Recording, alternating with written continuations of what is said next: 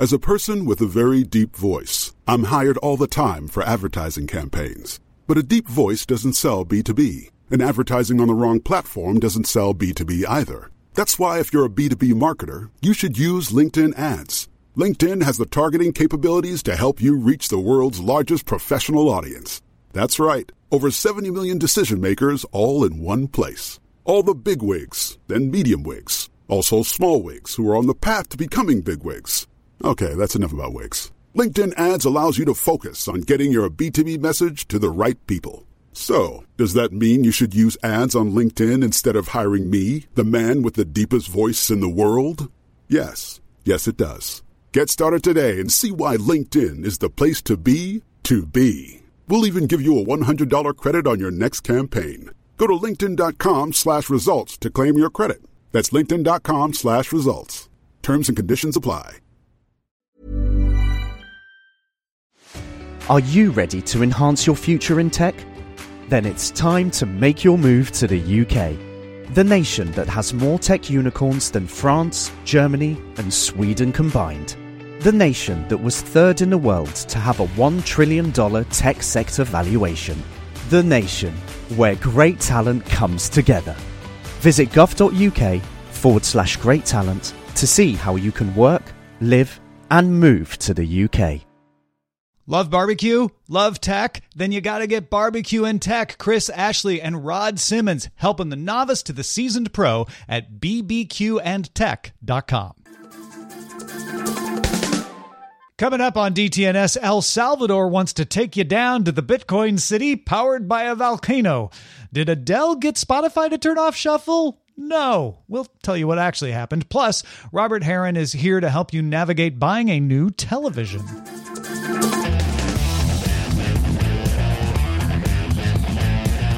This is the Daily Tech News for Monday, November 22nd, 2021. In Los Angeles, I'm Tom Merritt. And from Studio Redwood, I'm Sarah Lane. I'm the show's producer, Roger Chang. And joining us, co host of AVExcel, Robert Heron. Welcome back.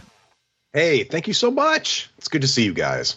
We were just chatting about the fact that uh, we almost forgot it was Thanksgiving this week uh, here in the United States.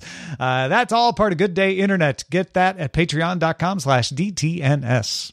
Also, big thanks to our top patrons, including Tim Deputy, Brandon Brooks, and Hector Bones. Let's start with a few tech things you should know. Ford CEO Jim Farley announced the automaker will no longer work with Rivian to jointly develop Ford branded EVs. The company still plans to produce 600,000 EVs per year by the end of 2023. Farley cited the complexities of meshing hardware and software between the two as part of the reason to end development. Ford invested $500 million in Rivian back in 20, 2019. Meta's head of safety, Antigone Davis, said the company doesn't plan to finish the global rollout of end to end encryption by default across all our messaging services until sometime in 2023. Now, Meta had previously said the encryption rollout could happen as early as 2022. Could, but it's not. Meta's WhatsApp already uses end to end encryption, as do, do voice and video calls on Messenger, but they were going to bring it to Instagram and stuff like that. Android users texting with iPhone owners know that Google Messages doesn't support iMessage reactions, like displaying a separate message that somebody liked an image, for example. Google is rolling out an update to this to Google Messages and will now show iMessage reactions the same way that it handles emoji reactions sent by RCS. So, when someone using iOS sends a heart tap back in reply to your Android message, for example, you won't just get the text, Sarah responded with a heart emoji in plain text. You'll actually see the heart emoji. So we're making progress. Yeah. uh, just adopt RCS, Apple. Come on. UK Health Secretary Sajid Javid announced a review of all medical devices for racial and gender bias, saying that these may have contributed to the overall higher death rates in Black and South Asian people in the United Kingdom during COVID-19 pandemic. Last year, University of Michigan researchers found that pulse oximeters are more likely to miss low levels of oxygen in black patients than white patients. Medical algorithms were not specifically named in this review, but they could be included. Javid also said he's working with counterparts in the United States and other nations to develop international standards for medical devices. XDA developer sources say that Qualcomm has an exclusivity deal for Windows on ARM that is set to expire soon. Microsoft has said publicly anybody who wants to can build a Windows on ARM chip. So, company may be expiring sooner than later. However, the deal might also explain why Apple's M1 chip won't, won't run Windows either. Yeah. But maybe when that deal expires, that will. They could bring Boot Camp to M1. That'd be kind of crazy. That'd be kind of crazy. All right.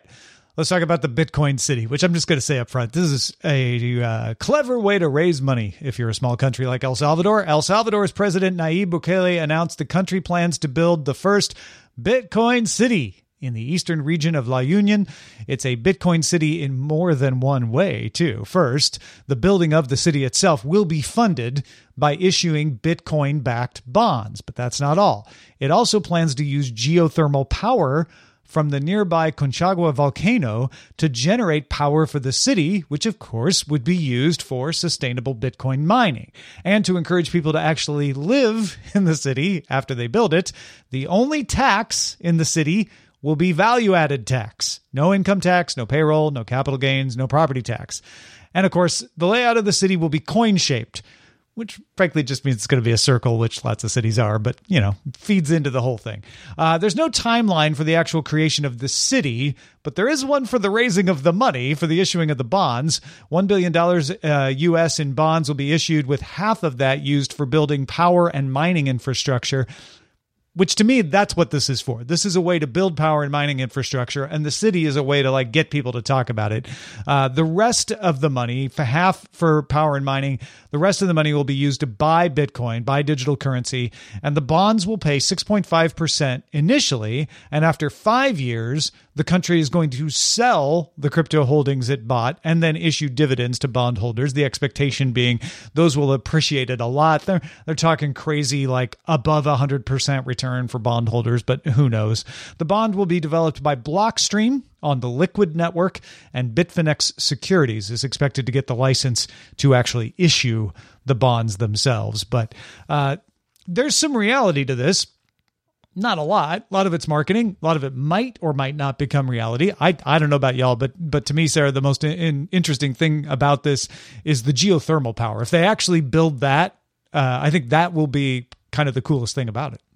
Oh, it's not the fact that the layout of the city will be coin shaped? coin shaped. Yeah, yeah, I know. Uh, yeah, as you mentioned, certainly a way to drum up money. Um, the uh, this particular administration has has not shied away from the the idea of crypto being part of the way that the future looks, uh, and and it I don't know could be a model for other cities in the future there are certainly a lot of people who say this particular administration is not the proper one to do this sorts of sort of thing, and I'm we'll we'll we'll keep that conversation out of this for now. But I do think that you got to hand it to El Salvador for saying we're going to try something and and we we want our citizens to benefit from this directly whether or not they're going to get the returns that are promised, very questionable. But returns on some level still could be worth it.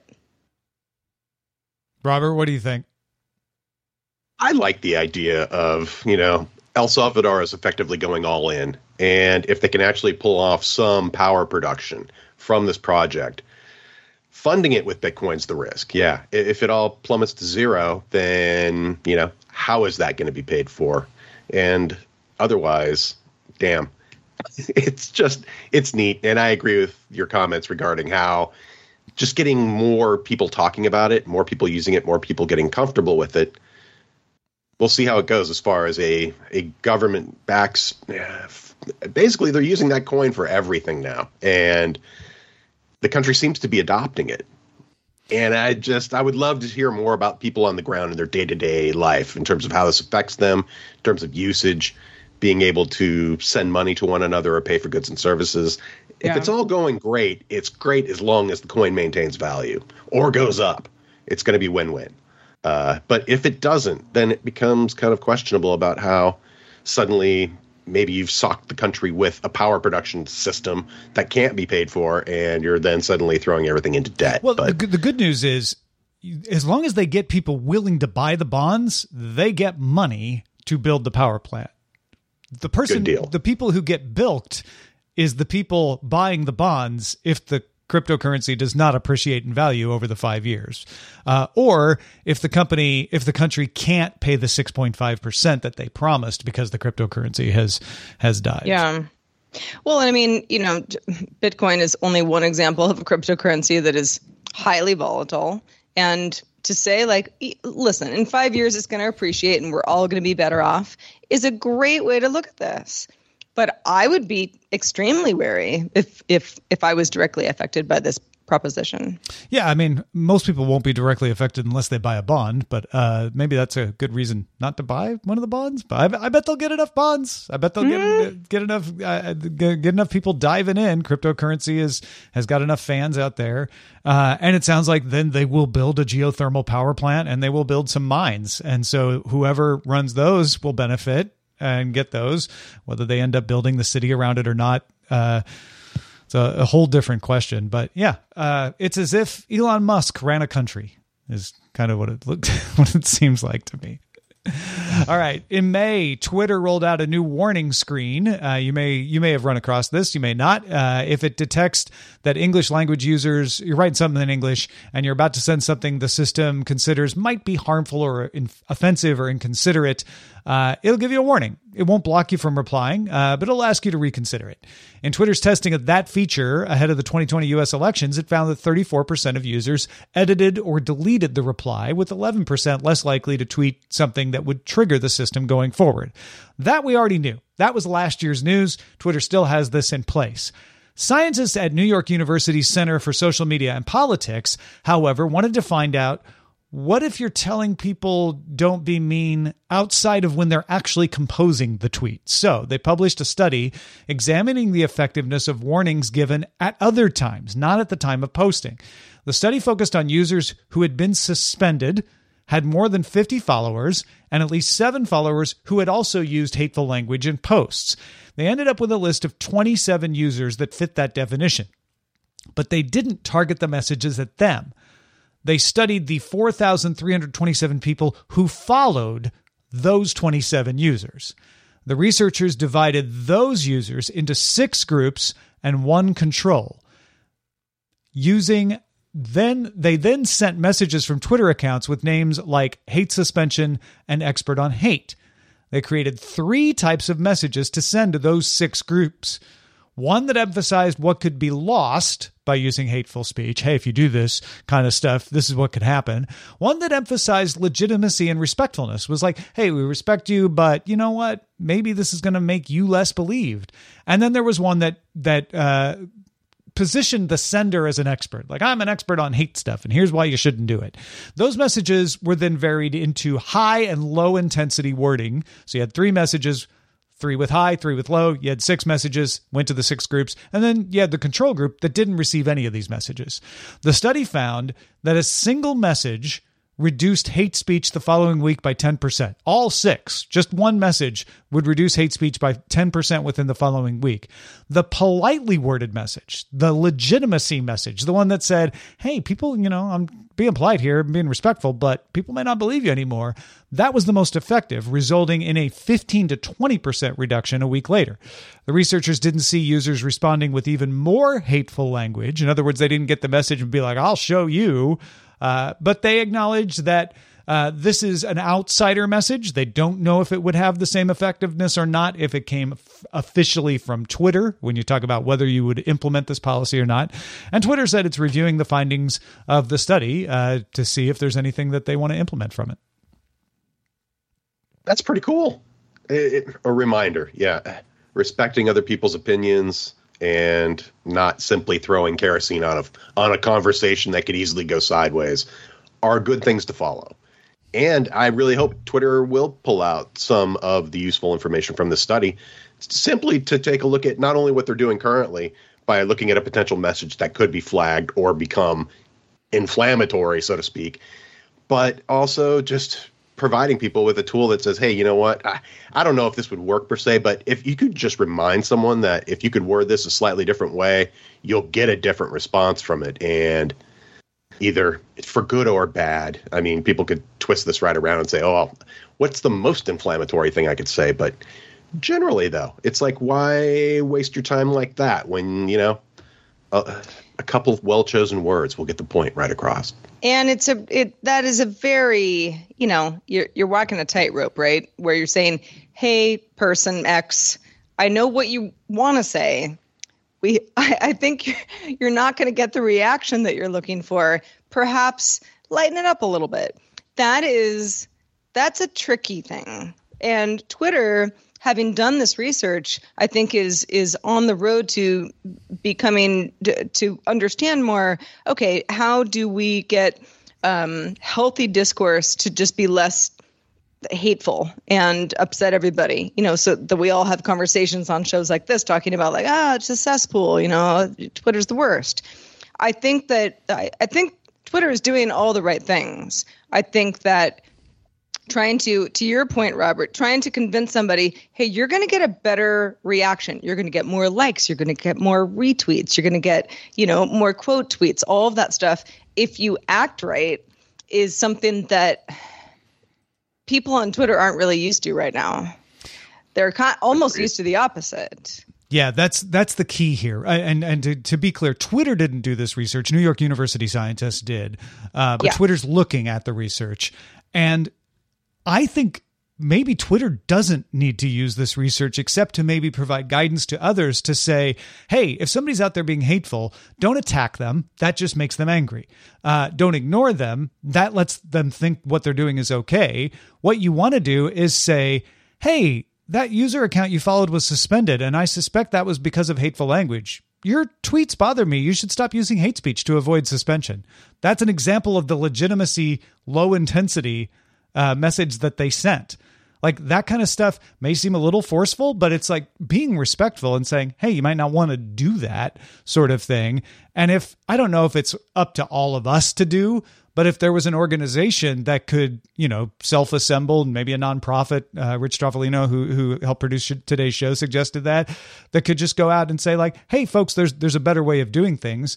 That's that bystander saying something polite respectful, but kind of helping nudge people towards not doing something that is going to ultimately hurt them too. Totally. I think also just providing a second chance or a second set of eyes just to quickly review something. I do that for myself with my email client. I send a message and it's got about I have about 30 seconds to hit an undo button. And that sometimes is enough for myself, but for social media and for people who may not think about these things all the time, I have no problem with it occasionally popping up, questioning me about my usage of this service and potential harm that could be caused. Well, if you're a Spotify user, you might already be familiar with, with uh, the fact that Spotify used to show you a shuffle icon inside the play button if you wanted to play some music by default on albums. So basically, shuffle was the default you weren't necessarily going to listen to an album front to back. Had to work a little harder at it. You had to choose uh, to play an album in the release track order if you wanted to do that exact thing. Spotify has changed that however. Now a play button is the default from premium users. Premium users different than free users. You can still shuffle album tracks. You just have to make a conscious choice to do so by toggling shuffle on when you're viewing an uh, individual track on the album now, you might say, huh, why the about face? Spotify's been doing this for years. Artist Adele, you may have heard of her, thanked Spotify for the change. She tweeted, This was the only request I had in our ever changing industry. We don't create albums with so much care and thought into our track listing for no reason. Our art tells a story, and our stories should be listened to as we intended. Thank you, Spotify, for listening. Spotify replied, Anything for you. Adele's new album 30 dropped on streaming services, including Spotify, on November 19th. Her first single, Easy on Me, broke the Spotify record for the most global listens in a single day. So one would think Adele's thoughts carry some weight here, but I am not a Spotify user. I'm an Apple Music user. I always kind of say they're the same, right? You just choose to give your $10 to one company or the other. Did not realize this was a thing that people were dealing with. Yeah, and and this is getting reported as Adele gets Spotify to turn off shuffle uh, on albums, and and the fact is, no, uh, she got Spotify to change the behavior of the play button on an album, which frankly we had a really hard time finding someone who had played an album recently on Spotify intentionally to get the album. Most people just play songs or they make playlists or they go to playlists. Nobody really listens to albums. I'm sorry to say that, Adele, but I I I I totally disagree. Again, I use Apple Music, but when a new I don't know, an artist that I like a lot drops a new album, I listen to it front to back. I don't want that crap shuffled. Oh, sure. That's going to sure. mess up everything. I, I don't think you disagree that we had a hard time finding people who listened to albums on Spotify. We we, we did. We we were going around. There are people who listen to albums. I, I'm not trying to dispute that they don't exist. I'm just saying it it was not something that I think people noticed, frankly. well, I I think uh, I and I was pulling some of my Spotify friend users uh, all the same way, you know. And the Spotify Premium people were like, "I don't even know what you're talking about," Yeah. and the Spotify Free people were like, "Well, I don't know, it just it's free, you know. Yeah. We're just used to it that way." and free So- is still shuffle because everything free is shuffle. At least Yeah. except on the web. My my free web account was playing the album in track order. But um but yeah, it's it's something which I think Spotify probably realized like, oh, most people aren't playing albums and the people who are would probably prefer to hear them in track order as well, you know, because if you're choosing to listen to an album, why would you want to shuffle it? I've just I've never and again, I'm maybe I'm a little out of the loop because I, I haven't used Spotify rather than yeah, I have an account, but you know, I use it just kind of for testing purposes for the purposes of this show. But why anybody would play songs on shuffle when they're trying to listen to an album, it's just Right. super counterintuitive. It surprises me that another artist hadn't hadn't made a stink before now. Or maybe they had, but you know, it wasn't reported on. Yeah. My guess is Spotify just had shuffle on when they engineered it for everything and didn't want to and hadn't bothered to change the code to be like, "Oh, we should make we should change that on on the album view because probably people enjoy shuffle in lots of other places and they just hadn't hadn't got to it yet." I'm, I'm curious about one thing though. Even with an album, like say Adele's album, for example, uh, if you played it back on Spotify service right now, aren't you just playing back a series of independent tracks? Yeah. And is it anything even close to like say a gapless audio track system where it Ah. the album playback experience where Right. maybe two songs bump right up against each other or maybe there is a 30 second pause that you normally wouldn't even hear anyway. It's like can you even get an original album experience from a streaming service? Sure, And that's, that's an interesting question. Do they do I'm they bet respect no. that kind of stuff? Like the the true album aficionados know, like, oh yeah, those tracks run right into each other on the vinyl, right? And those have a longer, you know, track time between them. Uh, Tim in our Discord points out Moody Blues albums would be a mess in shuffle mode. uh, absolutely true, and and and would and are a mess if you don't respect the the track separation as well. Hey, folks, uh, what do you want to hear us talk about on the show? You can let us know in our subreddit. We love getting those ideas and incorporating them into the episodes. Submit your stories and vote on them at dailytechnewsshow.reddit.com. Introducing Wondersuite from Bluehost.com. Website creation is hard, but now with Bluehost, you can answer a few simple questions about your business and get a unique WordPress website or store right away. From there, you can customize your design, colors, and content. And Bluehost automatically helps you get found in search engines like Google and Bing. From step-by-step guidance to suggested plugins, Bluehost makes WordPress wonderful for everyone. Go to bluehost.com/wondersuite. A lot can happen in the next three years. Like a chatbot may be your new best friend. But what won't change? Needing health insurance. United Healthcare Tri Term Medical Plans are available for these changing times. Underwritten by Golden Rule Insurance Company, they offer budget friendly, flexible coverage for people who are in between jobs or missed open enrollment. The plans last nearly three years in some states, with access to a nationwide network of doctors and hospitals. So for whatever tomorrow brings, United Healthcare Tri-Term Medical Plans may be for you. Learn more at uh1.com. Quality sleep is essential for boosting energy, recovery, and well-being. So take your sleep to the next level with Sleep Number. With a Sleep Number smart bed, you can individualize your comfort level and enjoy a better sleep night after night. JD Power ranks Sleep Number number 1 in customer satisfaction with mattresses purchased in-store. And now the Queen Sleep Number C4 smart bed is only $1,599, a saving of $300 only for a limited time. For JD Power 2023 award information, visit jdpower.com/awards. Only at Sleep Number stores or sleepnumber.com. All right.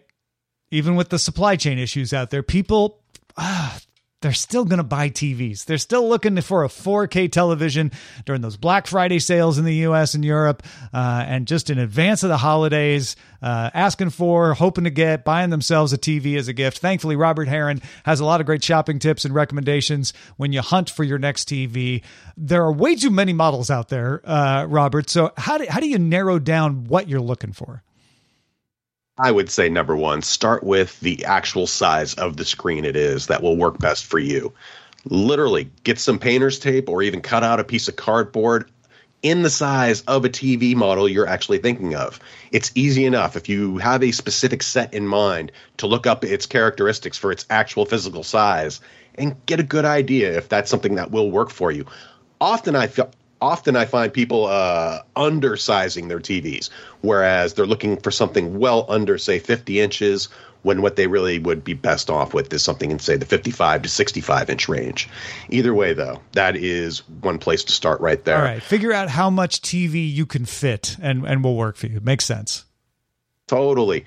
And if 55 and 65 inch screen sizes are what you would consider large, realize that today they're quickly moving and transitioning towards 70 and 80 inch screen sizes, becoming the new normal plus size, you could say, for that.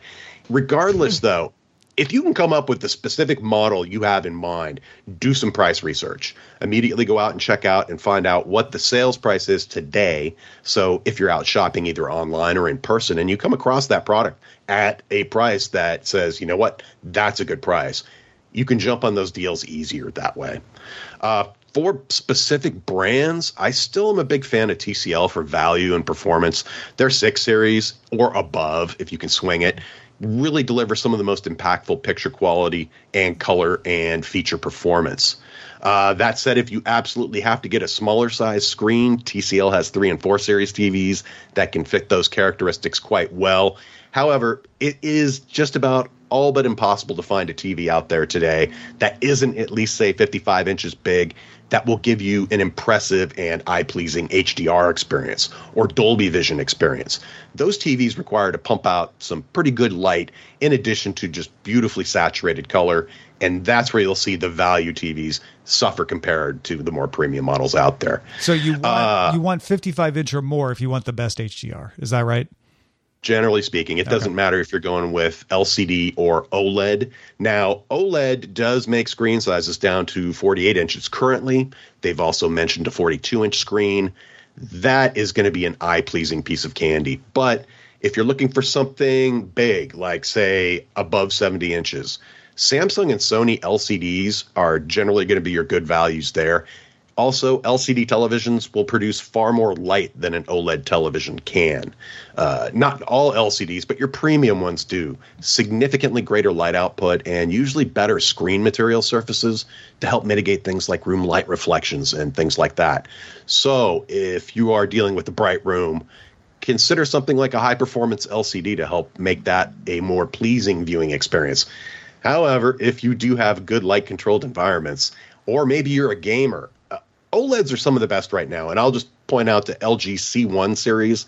That gives you every feature built right into it that you would want, including 4K 120 with Dolby Vision for the gamers, in addition to the feature support built right in for those formats like HDR, Dolby Vision, etc. And you get that perfect black level, uh, infinite contrast in a picture where you also have a much wider viewing seating area in terms of who can enjoy that picture and get the uh, the pristine image quality out of it. It's absolutely one of my favorites of all time uh, when it comes to display technologies. And coming up at CES, we'll hopefully see some good competition regarding that as well. But uh, also for just short and sweet tips, I would point to Sony. Any of Sony's OLEDs or their premium LCD televisions are really perfect for cinephiles or videophiles. If you are into just seeing things as accurately as possible without a lot of fuss, Sony makes that fantastic. And they also have generally above average audio. You do pay a premium, I think, for some of their premium models, of course, but it's a fantastic piece of kit if you can swing it. Oh, and as I mentioned, uh, TCL is one of my favorite value performance brands. If you can't find that at the particular price point you're looking at, look at Hisense and their U8G and their U7G, I believe they are. The U8G in particular is that perfect balance between like, holy cow, I see TVs costing two or three times as much doing the equivalent. And the price points are great. The feature performance is there in terms of, oh, I want to make sure I have good light output, saturated color, uh, gaming support, Dolby Vision, HDR10 it's all built right in. And if a new TV is just not in the books, maybe you're happy with what you have, consider doing a little upgrade, maybe a soundbar or an other audio upgrade for the living room or the the bedroom or whatever you're thinking. Or if your TV is getting a little long in the tooth performance wise with the built-in apps that you're still using, consider adding a 4K streaming product. That is one of the best ways to put a kick in the pants, so to speak, mm to an older TV that otherwise works just fine. Maybe the apps aren't being updated anymore on an outdated platform, or the performance of those apps within that platform just, you know, it was never great to begin with. That's where I love having a standalone product, be it an Apple TV or a Roku or whatever your pref- uh, preferred streaming device of choices. That really doesn't matter. And then a final, just quick tip for the holidays. There's usually a lot of family and kids around.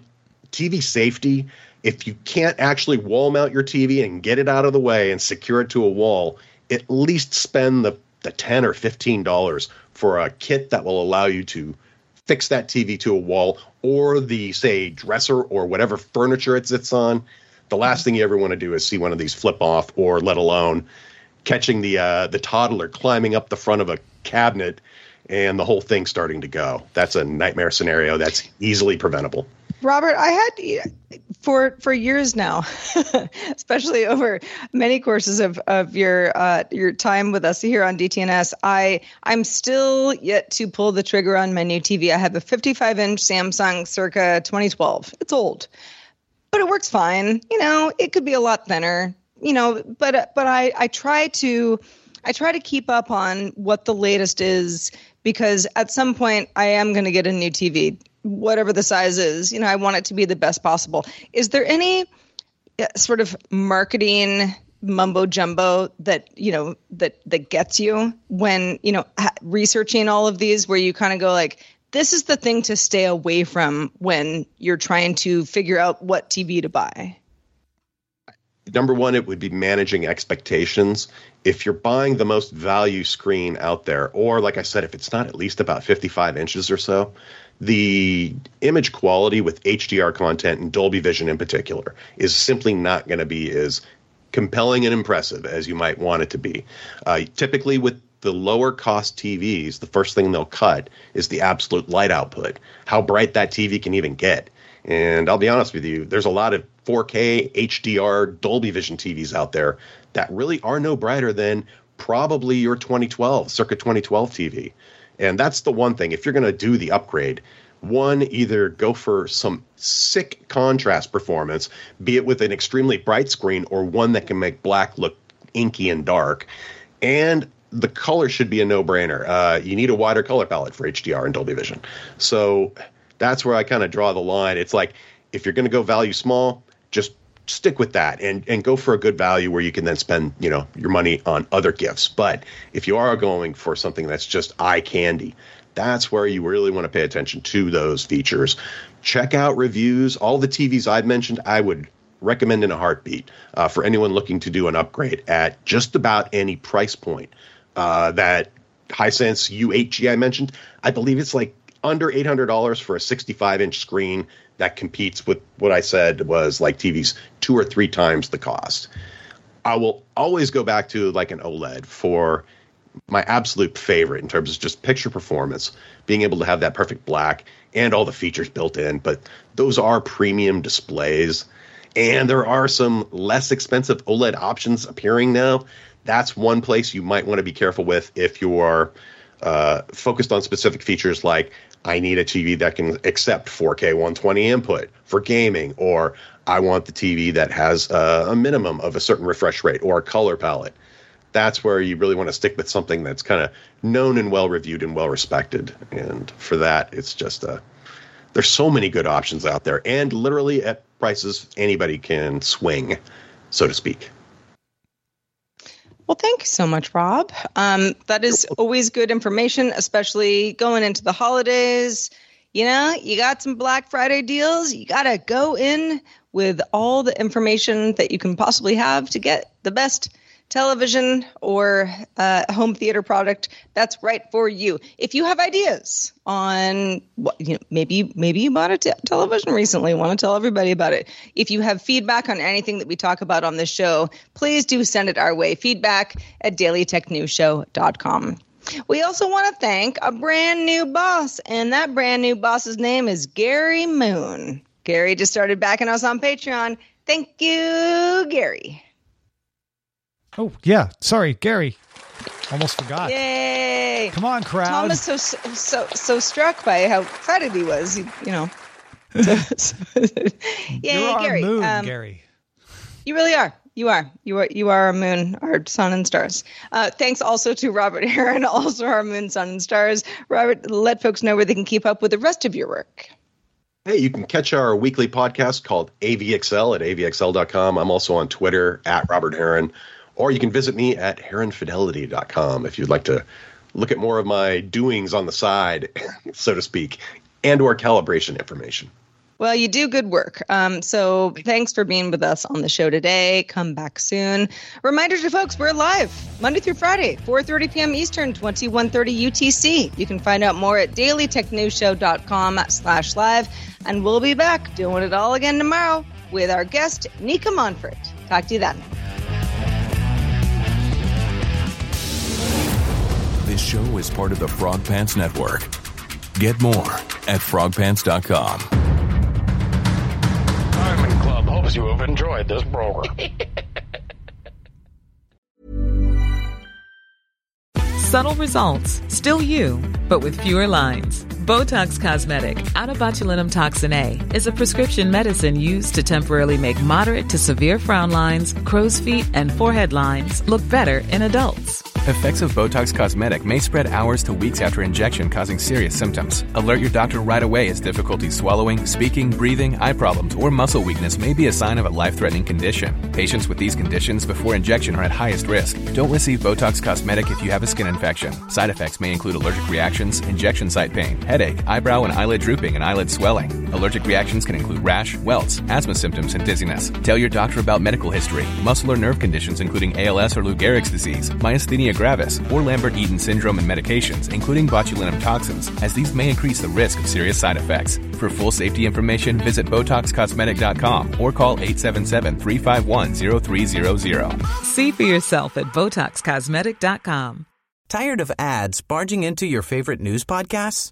Good news. Ad-free listening is available on Amazon Music for all the music plus top podcasts included with your Prime membership.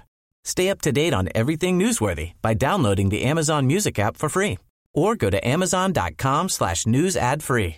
That's amazon.com slash news ad free to catch up on the latest episodes without the ads.